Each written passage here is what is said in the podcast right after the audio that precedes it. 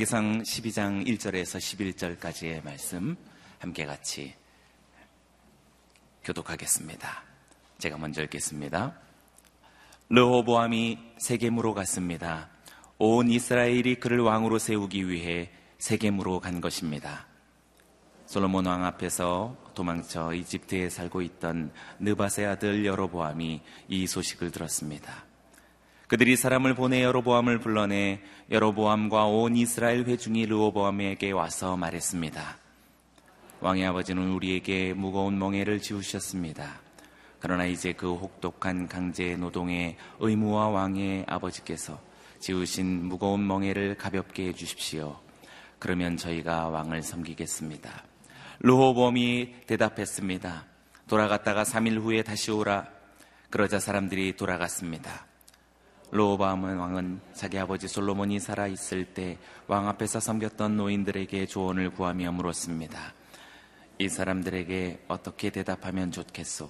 그들이 대답했습니다. 만약 오늘 왕께서 이 사람들의 종이 돼 백성들을 섬기고 그들에게 선한 말로 대답하시면 백성들이 영원히 왕의 종이 될 것입니다. 그러나 로보암은 그 노인들이 해준 조언을 받아들이지 않고 자기를 섬기고 있던 함께 자란 젊은 이들에게 조언을 구했습니다. 로보암 왕이 그들에게 물었습니다. 너희는 어떤 조언을 하겠느냐? 왕의 아버지가 우리에게 씌운 멍해를 가볍게 해달라고 내게 말하는 이 백성들에게 어떻게 대답하겠느냐? 함께 자란 젊은이들이 대답했습니다. 왕께서는 왕의 아버지는 우리에게 무거운 멍해를 지우셨으나 왕은 우리 멍해를 가볍게 해달라 고 말한 이 백성들에게 이렇게 말하십시오.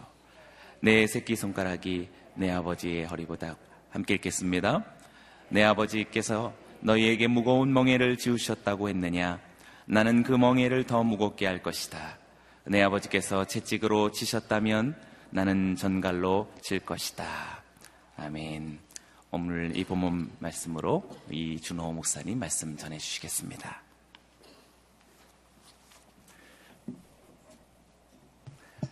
할렐루야. 오늘도 새벽을 깨우신 여러분들을 축복합니다. 오늘 하루 여러분의 삶이 또 주님 앞에 또 온전히 믿음으로 살아가는 복된 삶이 되시길 축원합니다.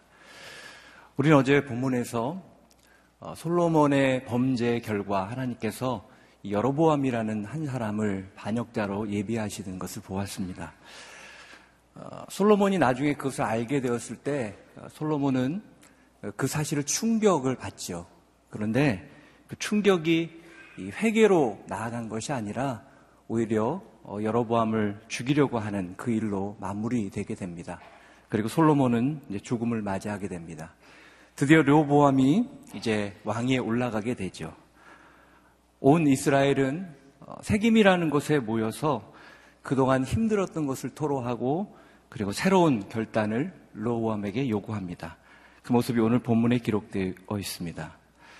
솔로몬 왕이 죽고 그 아들 르호보암이 이스라엘 왕이 되려고 할 때 예언대로 벌써 하나님께서는 여러보암이라는 영향력 있는 반역의 사람을 준비하고 있었습니다. 그러나 르호보암은 사실 그 상황을 어, 인지하지 못했었죠. 우리 1절에 3절을 같이 한번 읽어보겠습니다. 1절에 3절 같이 읽겠습니다. 시작. 로어맘이 세겜으로 갔습니다. 온 이스라엘이 그를 왕으로 세우기 위해 세겜으로 간 것입니다.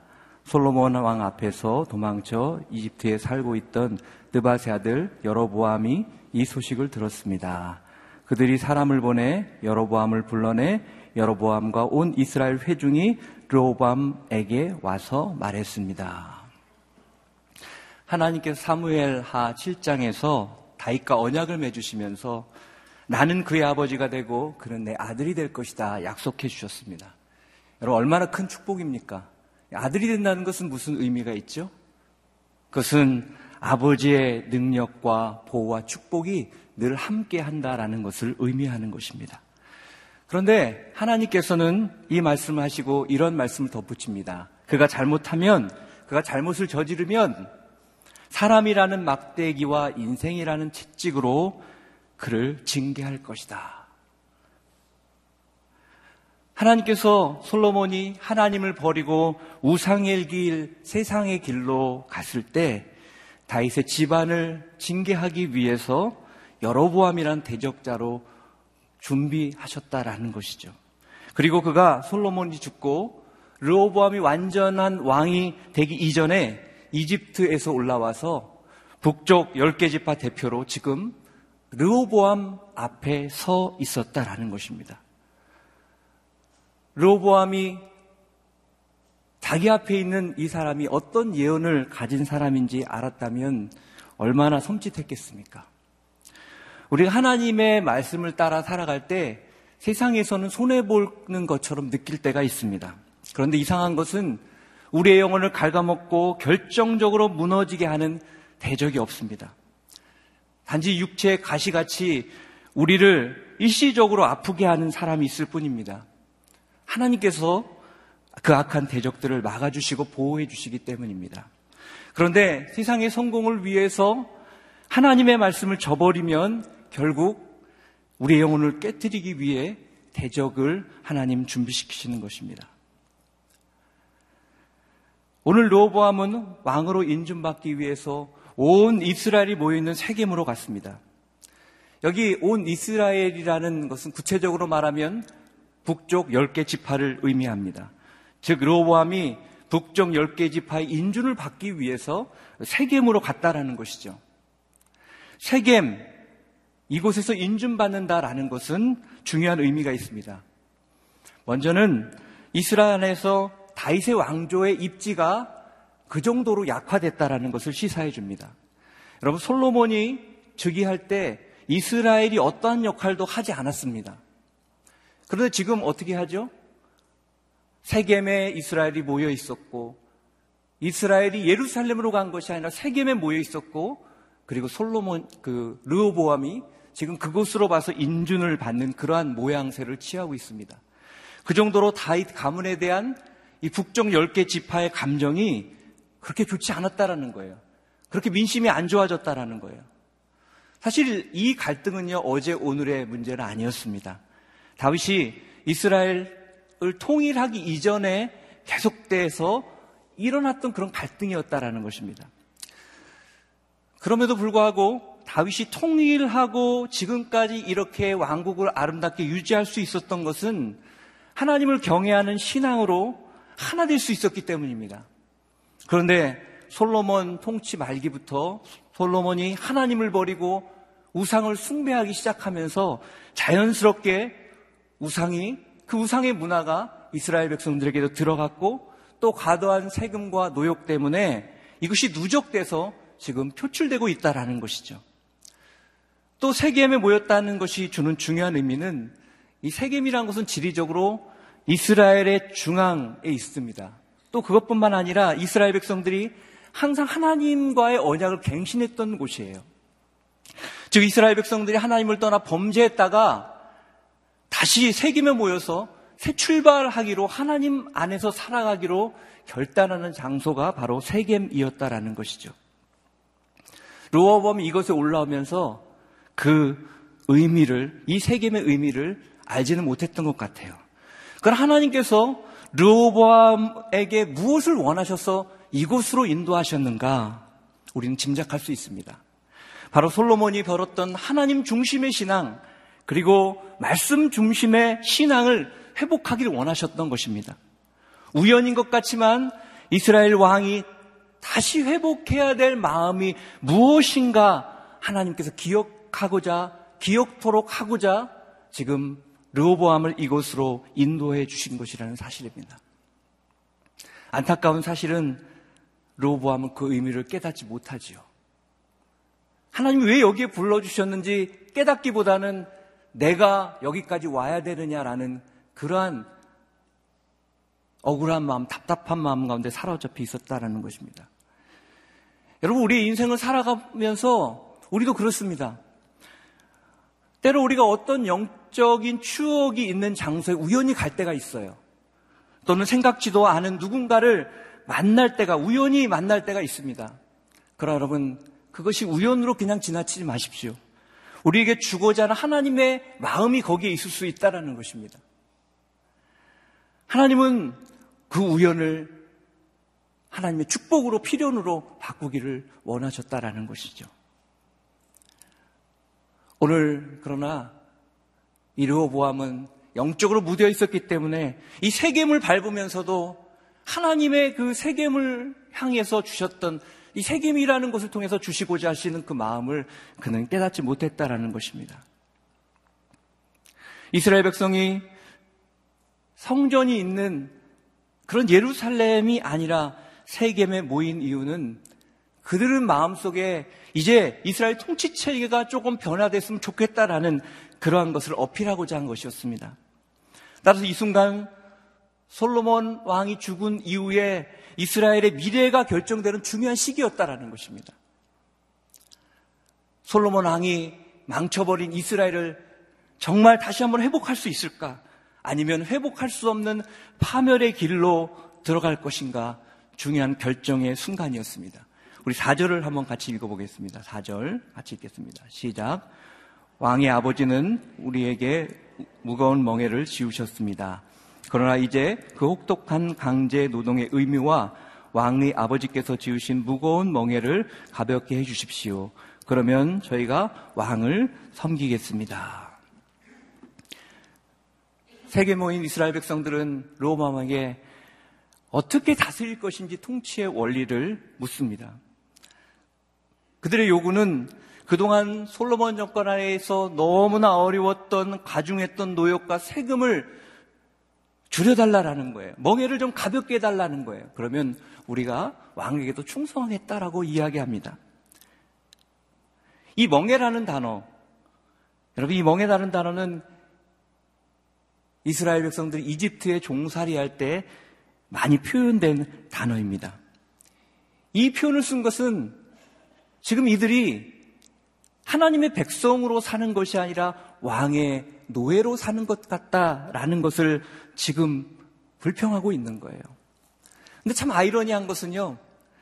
하나님께서 이미 오래전에 이들이 사무엘에게 왕을 세워달라고 할 때 하나님 말씀하신 것이 무엇입니까? 경고한 것이 무엇입니까?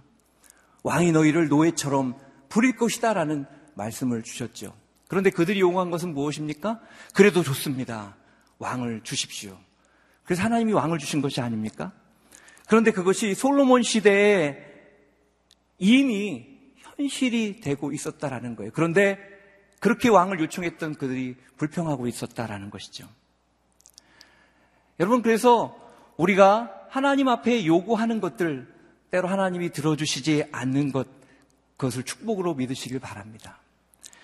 우리는 때로 하나님을 설득하고 우겨서까지 내 뜻을 이루려고 합니다. 이 그 순간에는 그게 축복으로 보이는 거예요. 그러나 하나님이요, 언제나 우리보다 더 우리를 잘 알고 우리보다 옳고 또 위대하신 분입니다. 그분은 실수가 없으신 분이에요. 우리가 그것을 인정하지 못할 때 이런 어리석은 요구를 할 때가 있습니다. 오늘 이들의 모습을 보세요. 자신들이 달라고 요구한 왕 때문에 지금 불평하고 힘들고 너무 어렵다고 말하고 있는 거예요. 하나님이 주시지 않으면 이유가 있는 거예요. 하나님이 아니라고 말하면 아닌 이유가 있는 거예요. 근데 그들은 그것을 무시했습니다. 인정하지 않았습니다. 자신이 옳다고 주장했습니다. 근데 그 결과가 지금 그들이 너무 그것 때문에 힘들어하고 있다라는 것이죠. 저는 여러분들이 하나님을 신뢰함으로 하나님의 뜻이라면 그분의 뜻을 믿고 따라갈 수 있기를 바랍니다. 여기서 여로보암과 이스라엘 백성들이 무조건 지금 르호보암을 반대하고 있지 않다라는 거예요. 그 의사를 물어보고 있다라는 거예요. 여러분 이것은요 하나님 주신 은혜요 하나님 주신 기회입니다. 르호보암에게 새롭게 이스라엘을 바꿀 수 있는 기회를 주신 거예요. 물론 하나님께서는 이미 예언자 아이야를 통해서 여로보암에게 10개 지파를 줄 것이라 말씀하셨죠. 그런데 그것이 어떻게 이루어질지는 알 수 없는 거예요. 그것이 르호보암 때가 아닌 때 일어날 수 있는 거예요. 아니면 하나님의 마음을 돌이킬 수도 있는 거예요. 만일 여기서 르호보암이 백성들의 불만을 진정시키고 하나님께 회개하고 다시 한번 하나님 중심의 신앙을 되찾았다면 아마 하나님께서 마음을 바꾸시지 않으셨을까요? 그분은 은혜 하나님이요 긍휼의 하나님이기 때문에 그렇습니다. 그러나 르호보암은 아버지 솔로몬이 행했던 그 잘못을 그대로 답습해 가는 것을 보게 되죠. 여러분, 세상에 잘못된 것을 답습하는 건 너무 쉽습니다. 그냥 하면 됩니다. 본대로 하면 됩니다. 그런데요, 하나님께서 우리에게 주신 사명이 있어요. 부르심이 있어요. 그것은요, 죄로부터 온 모든 인생의 그 모습을 답습하는 인생이 아니라 우리가 그것을 말씀으로 분별함으로 말미암아 어렵더라도 하나님의 말씀대로 살기로 결단하고 진정한 변화의 또 회복의 사람으로 우리를 사용하기를 원하신다라는 것입니다. 여러분 물론 이것은 쉽지 않습니다. 여러분 그것은 새롭게 건물을 세우는 것과 마찬가지예요. 이전에 해왔던 잘못된 것을 따라가는 것을 포기하는 것, 잘못된 문화, 잘못된 습관을 버리는 것 너무 쉽지 않습니다. 그러나 힘들더라도 우리가 도전하고 하나님 앞에 나아갈 때 거기에 희망이 있는 거예요. 그것을 우리가 포기할 때 이 세상은 아무 희망도 없는 것입니다.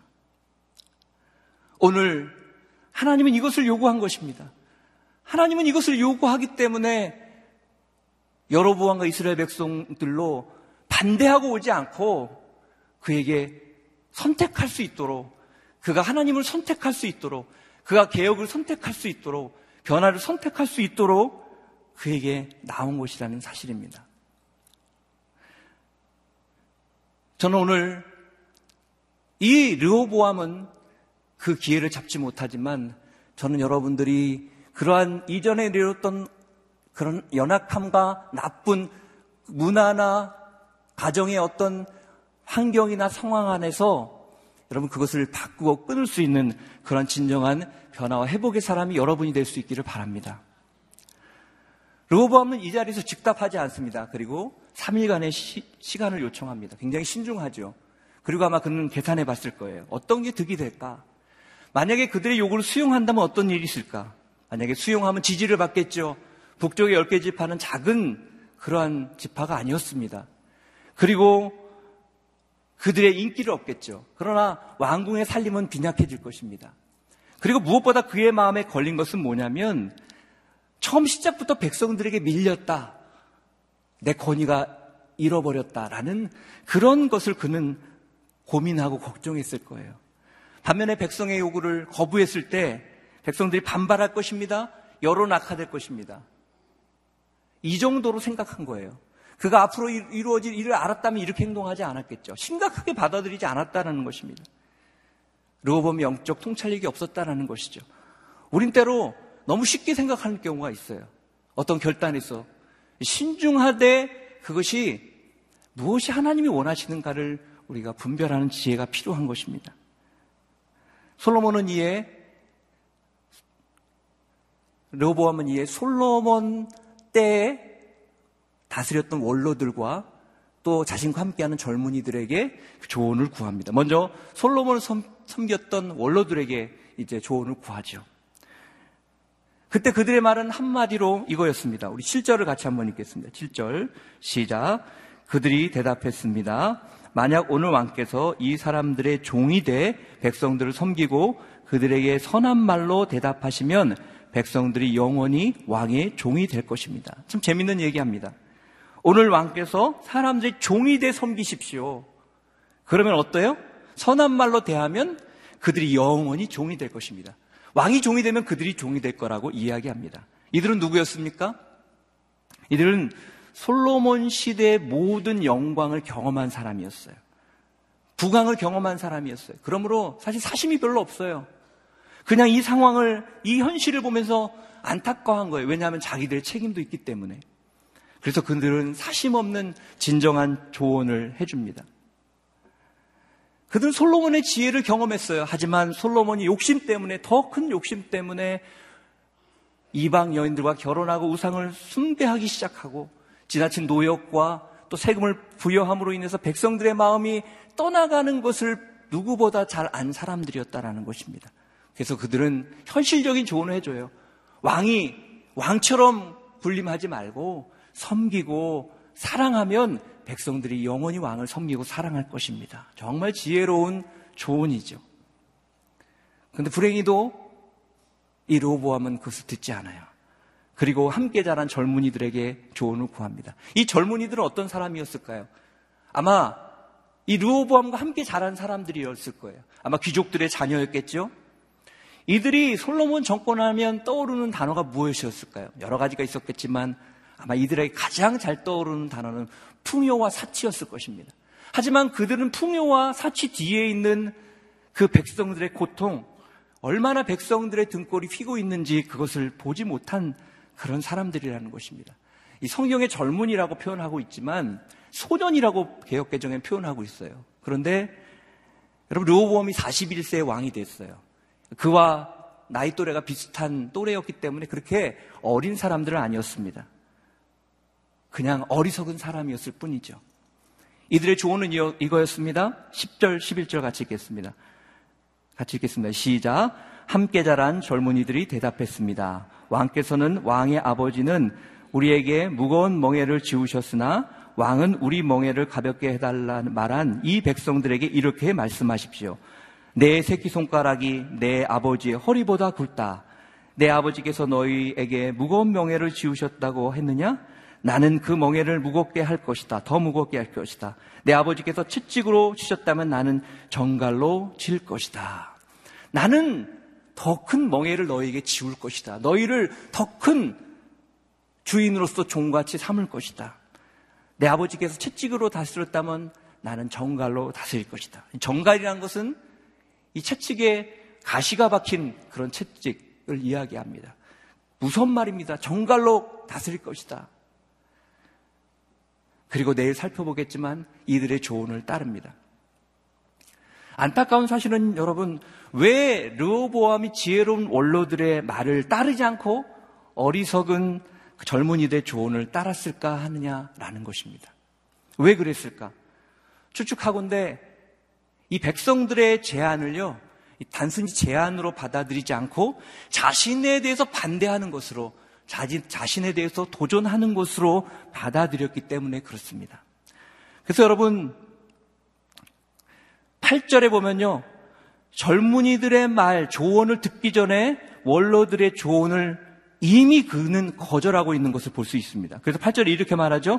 그러나 르호보암은 그 노인들이 해준 조언을 받아들이지 않고 그리고 젊은이에게 조언을 구했다라고 이야기합니다. 이미 마음을 정했다라는 거예요. 왜요? 로보암은 이들의 제안을 자신을 향한 도전으로 보았기 때문이에요. 자신을 향해 반대하는 것으로 생각했기 때문이에요. 4절 여러분 마지막 부분에 보면요. 우리말 버전에는 이렇게 되어 있습니다. 무거운 멍해를 가볍게 해 주십시오. 백성들이 요구하는 것입니다. 무거운 멍해를 가볍게 해 주십시오. 청원형으로 되어 있습니다. 그런데 여러분, 이 단어를 원문으로 보면요. 이렇게 되어 있어요. 이제는 이라는 단어를 표현하면서 명령형을 쓰고 있습니다. 그러니까 이런 말이에요. 이제 무거운 명예를 가볍게 하라. 이렇게 얘기하는 거예요. 명령하는 거예요. 여러분, 솔로몬 때를 생각해 보세요. 누가 감히 왕에게 이런 요구를 할 수 있겠습니까? 명령형으로. 더 이상 그렇게 안 돼. 이렇게 해. 라고 지금 명령하고 있었다라는 것입니다. 이 말을 들었을 때 그가 인간적으로 너무나 마음이 불편하고 또 자존심이 상해 있었다라는 것입니다. 근데 사실은요, 이때까지만 해도 르호보암에게 반대하는 분위기는 별로 없었어요. 이들이 반대하기 위해서 반란을 일으키기 위해서 이 자리에 모인 것은 아닙니다.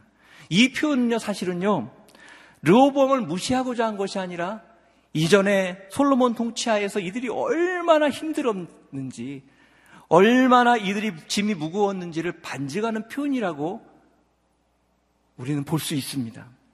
그런데 르호보암은 그 상황과 분위기를 보기보다 그 말 자체에 자신을 무시했다고 생각하므로 그것을 감정적으로 받아들였기 때문에 그렇게 판단했기 때문에 그는 조언을 듣기 전에 처음부터 이들에게 밀 려서는 안 되겠구나.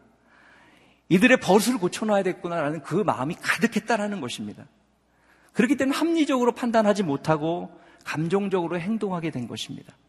그 결과 나라를 분열로 이끄는 그런 장본이 되죠. 여러분 나라가 분열되는 이 과정을 보면요 너무 허무합니다. 뭐 큰 문제가 아니었어요 사실은요. 어떻게 이렇게 다윗이 40년 다스리고 솔로몬이 40년 다스리는 이 나라가 하루아침에 무너질 수 있을까? 너무나 아이러니합니다. 이해가 되지 않습니다. 그런데 그것을 결정한 사람이 르호봄이 되었다라는 것입니다. 여러분, 우리도 관계 속에서 이러한 어리석은 실수를 할 때가 참 많습니다. 내 의견과 주장과 다를 때, 또 다른 이야기를 할 때, 그것을 나를 향해서 반대한다고 오해하면서 우리가 감정적으로 대할 때가 있습니다. 우리가 겪는 갈등 중에 이러한 오해 때문에 관계가 허무하게 무너지는 그런 모습들을 보게 됩니다. 어떤 의견이나 생각이 다른 사람에 대해서 적으로 생각하기 때문에 그렇습니다. 만약 상대방을 존중하는 마음, 인정하는 마음으로 겸손과 온유함으로 르호보암이 그런 선택을 했다면 그가 얼마나 더 복된 선택을 할 수 있었을지 아쉬움이 남는 부분입니다. 그래서 에베소서 4장 2절 3절 보면 이렇게 말씀하죠. 우리 에베소 4장 2절 3절을 우리 한번 읽어볼까요? 같이 읽겠습니다. 시작. 온전히 겸손하고 온유하게 행동하고 오래 참음으로 행동하되 사랑 가운데 서로 용납하고 화평에 매는 줄로 성령께서 하나 되게 하신 것을 힘써 지키십시오. 온전히 겸손하고 온유하게 행동하고 오래 참음으로 행동하되 사랑 가운데 서로 용납함으로 하나됨을 지키라 이라고 이야기합니다. 저는 여러분들이 어떤 관계 속에서도 겸손의 사람, 온유의 사람으로 살아가심으로 무너진 관계를 온전케 하고 하나 되게 하는 화평의 사람들이 되시기를 축원합니다. 이 르호봄을 보면서 또 한 가지 안타까운 사실이 있습니다. 그가 여러분 왜 이런 중요한 상황에서 왜 하나님께 기도하지 않았을까요? 오늘 두 사람, 두 부류의 사람들에게 묻습니다. 그럼 어디를 봐도 하나님께 그가 물었다는 말이 없어요. 지금 자신과 이스라엘의 미래가 달려있는 중요한 문제입니다. 그런데 왜 그가 하나님께 나아가지 않았을까요? 말년의 솔로몬의 모습과 르호보암의 모습이 별반 다르지 않았다라는 것입니다. 르호보암도 영적으로 무너져 있었다라는 거예요. 우상의 영향력을 경험하고 있었다라는 것입니다. 사람들이요 위기 속에 진짜 모습이 나타나죠. 하나님과 깊은 관계 가운데 있는 사람은 위기 가운데 반드시 하나님께 나옵니다. 하나님께 기도합니다. 그의 할아버지 다윗이 그랬죠. 다윗이 위대한 것은요, 실수하고 연약했지만 위기가 찾아오고 어려움이 찾아오면 반드시 하나님께 묻습니다. 하나님, 내가 가야 될까요? 내가 싸워야 될까요? 내가 이 순간에 어떻게 선택해야 될까요? 그가 여기서 그 질문만 했다면 그가 하나님의 뜻을 구했다면 아마 역사가 달라지지 않았을까 생각합니다. 그러나 그는 하나님과 가깝지 않았어요. 평소에 하나님과 가깝지 않은 사람은 위기가 찾으면 어떻게 합니까? 항상 정치적으로 생각하고 감정적으로 결정할 때가 참 많습니다. 지혜롭지 못한 행동을 하게 된다라는 것입니다. 그래서 야고보서 1장 5절은 우리에게 이렇게 이야기합니다. 우리 야고보서 1장 5절을 같이 한번 읽겠습니다. 1장 5절 시작. 여러분 가운데 누구든지 지혜가 부족하면 모든 사람에게 후히 주시고 꾸짖지 않으시는 하나님께 구하십시오. 그러면 주실 것입니다. 누구든지 지혜가 부족하면 지혜가 필요할 때가 있으면 모든 사람을 꾸짖지 아니하시고 후하게 주시는 하나님께 구하면 하나님께서 지혜를 주실 것이다라고 말씀합니다. 여러분 어려움이 찾아오고 위기가 찾아올 때 여러분은 어떻게 반응하십니까? 하나님께 나아가십니까? 아니면은 인간적인 어떤 방법과 어떤 도움을 떠올리고 요청하십니까? 여러분 신앙적으로 아는 것과 내가 그 문제 안에 기도하는 것은 다른 거예요. 로범은 모르지 않았어요. 하나님은 알았어요. 근데 그는 기도하지 않았다라는 것입니다. 여러분 오늘 여러분 삶 속에서 여러 가지 어려운 문제로 고민하는 분이 있습니까? 그러면 우리 아름다운 조언자가 되시는 주님 앞에 나오시기를 바랍니다. 그분께서 여러분의 기도를 들어주시고 문제를 극복할 수 있는 하늘의 지혜를 주실 것입니다. 저는 오늘 여러분들이 하나님과 동행함으로 어떤 문제 속에서도 승리할 수 있는 그런 놀라운 지혜의 사람, 하나님의 사람이 되시기를 주님의 이름으로 축원합니다. 기도하겠습니다. 오늘 말씀을 기억하며 기도하기를 원합니다.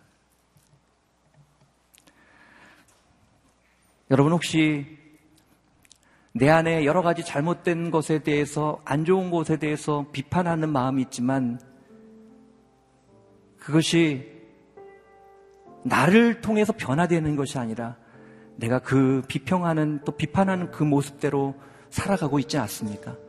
그 모습을 답습하고 있지 않습니까? 가정에 안 좋은 문화가 있을 수 있습니다.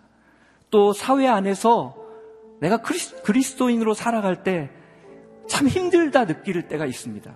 그런데 어느 순간 그것이 힘들고 어렵고 때로 비판하지만 내가 그 모습으로 살아갈 때가 있다라는 것입니다. 오늘 르호보암이 그런 모습이었습니다. 하나님 오늘 기회를 주시는 것입니다. 르호보암아 세겜의 의미를 생각해 보아라. 그리고 네가 변화되기를 원한다. 네가 이 민족을 변화시키기 원한다. 아버지의 잘못을 답습하는 것이라 깨기를 원한다. 주님 르호보암에게 기회를 주시는 거예요. 하나님 오늘 우리에게 말씀하십니다. 내가 원하는 것은 네가 그곳에서 그냥 그대로 적응하는 거 답습하며 사는 것이 아니라 너를 통해 그곳에 변화와 회복이 일어나는 것이다 말씀하십니다. 이 시간 한번 기도할 때 하나님 우리가 변화와 회복의 사람으로 우리가 있는 곳에 쓰임 받도록 하여 주시옵소서. 하나님 오늘 우리 마음 속에 때로는 지혜가 없어서 갈등할 때가 있지만 우리가 그럴 때 우리 하나님이 계시다는 것을 기억하며 기도하며 나아감으로 우리에게 응답을 주시고 지혜를 주시는 하나님의 지혜로 이 땅을 살아갈 수 있도록 축복하여 주시옵소서.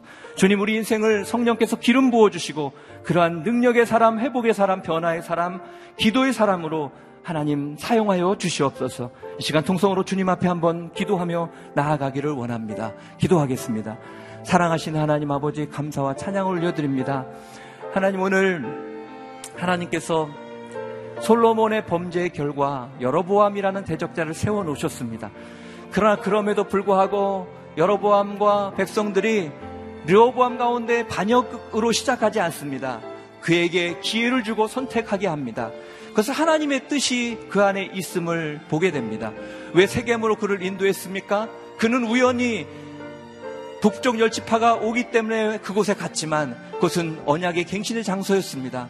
하나님은 그를 솔로몬의 마지막 후기의 모습을 답습하는 것이 아니라 그것을 깨는 인생으로 부르신 것을 보게 됩니다. 그러나 그는 회복의 사람 또 변화의 사람으로 서기보다 잘못을 답습하는 인생으로 머물고 맙니다. 하나님, 우리가 살아가는 세상 속에서 하나님은 오늘 우리에게 그러한 기회를 주시고 우리에게 그것을 요구하시는 것을 보게 됩니다. 그러나 하나님, 우리가 많은 것을 어려워하고 비판하지만 우리도 모르게 그 모습대로 살아가고 있지는 않습니까? 오늘 하나님 우리에게 주시는 기회는 우리에게 세상 가운데 일할 수 있는 기회를 주신 것은 또 가정 가운데 우리를 두신 것은 그 가정의 잘못된 문화 또 세상의 잘못된 것을 나를 통해서 힘들지만 결단할 때 그것을 변화시키고자 하는 하나님의 마음이 있음을 믿습니다. 하나님 오늘 우리 안에 그러한 결단 있게 하여 주시옵소서. 하나님 때로 어려움 가운데 하나님 정말 머뭇거릴 때가 있습니다. 또 인간적인 방법과 생각 가운데 고민할 때가 있습니다. 그럴 때 우리가 무엇보다 하나님과 날마다 동행함으로 하나님께 무릎을 꿇게 하여 주시옵소서. 기도하게 하여 주시옵소서. 그럴 때 지혜를 주십시오. 세상에 하나님의 사람을 어떻게 살아갈 수 있을지 지혜를 주십시오. 오늘 르호보암이 하나님 이 기회 가운데 기도하지 않았습니다. 그가 기도하기보다 먼저 오해와 그 착각 속에 하나님 감정적으로 행동하는 모습을 보게 됩니다. 오늘 우리가 그런 모습으로 세상을 살아가지 않기를 원합니다. 하나님 우리를 깨워 주시옵소서, 새롭게 하여 주시옵소서. 그래서 하나님 우리가 있는 곳에는 변화가 일어나고 회복이 일어나게 도와 주시옵소서. 하나님이 주신 기회를 축복의 기회로 변화시키는 우리 모두가 되게 축복하여 주시옵소서. 할렐루야 주님을 찬양합니다.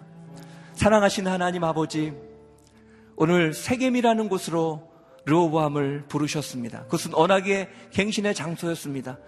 오늘 여러보암과 르호 그 많은 이스라엘 백성들이 반대하고 나타나지 않았습니다. 르호보암의 기회를 주었습니다. 하나님, 하나님께서 그를 통해 이스라엘을 변화시키고자 하는 마음이 있으셨기 때문에 그렇습니다. 그러나 그는 아버지의 잘못을 답습하는 그런 인생으로 끝나고 말았습니다. 하나님 우리가 이 땅 살아갈 때 그런 르호보암의 모습이 아니라 우리에게 주신 기회를 변화 회복으로 바꿀 수 있는 그러한 축복의 사람이 되게 기름 부어 주시옵소서. 하나님 주님과 동행함으로 어떤 어려움과 위기가 찾아왔을 때 하나님 하나님께 기도함으로 지혜를 얻는 능력의 사람, 지혜의 사람이 되기를 원합니다. 주님 오늘 우리에게 말씀하신 그 말씀을 붙잡고 오늘도 살아가게 도와주시고 그러므로 오늘 하루 우리의 삶이 그렇게 주의 영광을 위해서 선택하고 결정하고 그리고 지혜로 살아가는 우리 모두가 될 수 있도록 주님 기름 부어 주시옵소서. 주님 축복하여 주시옵소서.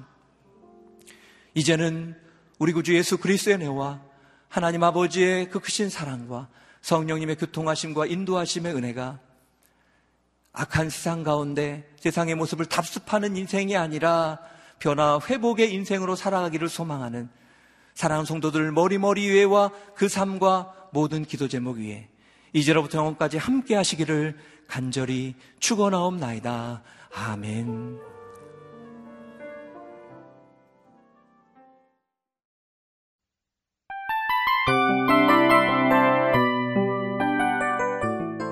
이 프로그램은 청취자 여러분의 소중한 후원으로 제작됩니다.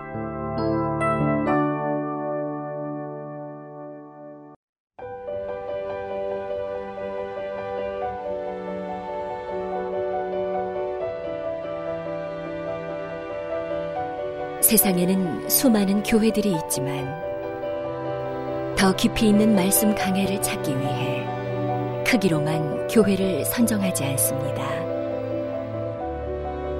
보다 좋은 영적 콘텐츠를 더 많이 나누기 위해 방송비를 받지 않습니다. 1년 365일 복음만 전하고 싶어서 우리는 광고를 하지 않습니다. 온누리의 복음을 땅끝까지